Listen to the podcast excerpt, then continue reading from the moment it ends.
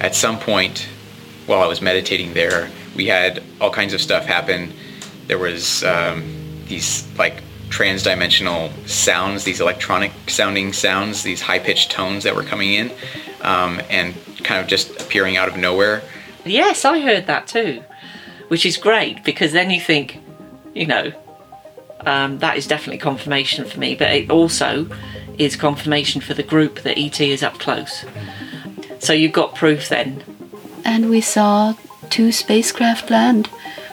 And they landed. Some beings got out and walked around. It was just 300 meters from where we were. It was there for a few minutes. And then at some point it started moving and it was gliding towards the north.